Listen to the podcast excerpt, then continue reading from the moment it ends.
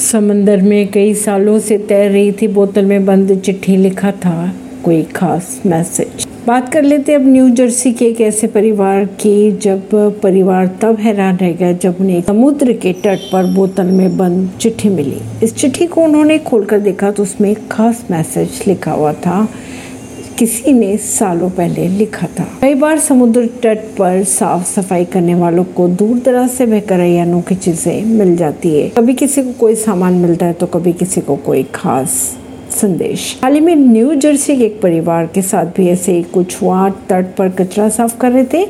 एक परिवार को एक बोतल में एक मैसेज मिला। बोतल के अंदर एक चिट्ठी थी।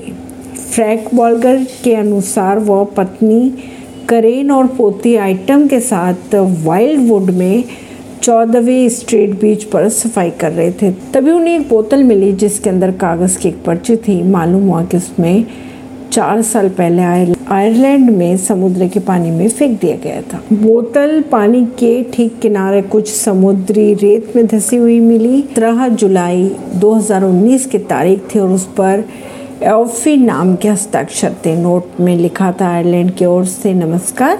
मैं इस बोतल को किसी के ढूँढने के लिए समुद्र में फेंक दिया था। हो सकता है ये अफ्रीका या आइसलैंड तक चली जाए। मुझे नहीं पता कि किसी को मिलेगी भी या नहीं, लेकिन उम्मीद है कि ये मिल जाएगी।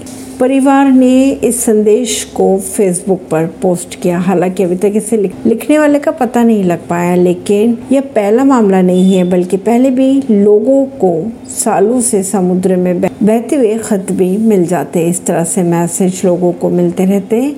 कुछ माह पहले भी एक घटना हुई थी, जहाँ एक कैनेडाई महिला के साथ एक सी बीच की सफ़ाई करते हुए कुछ ऐसा ही हुआ था।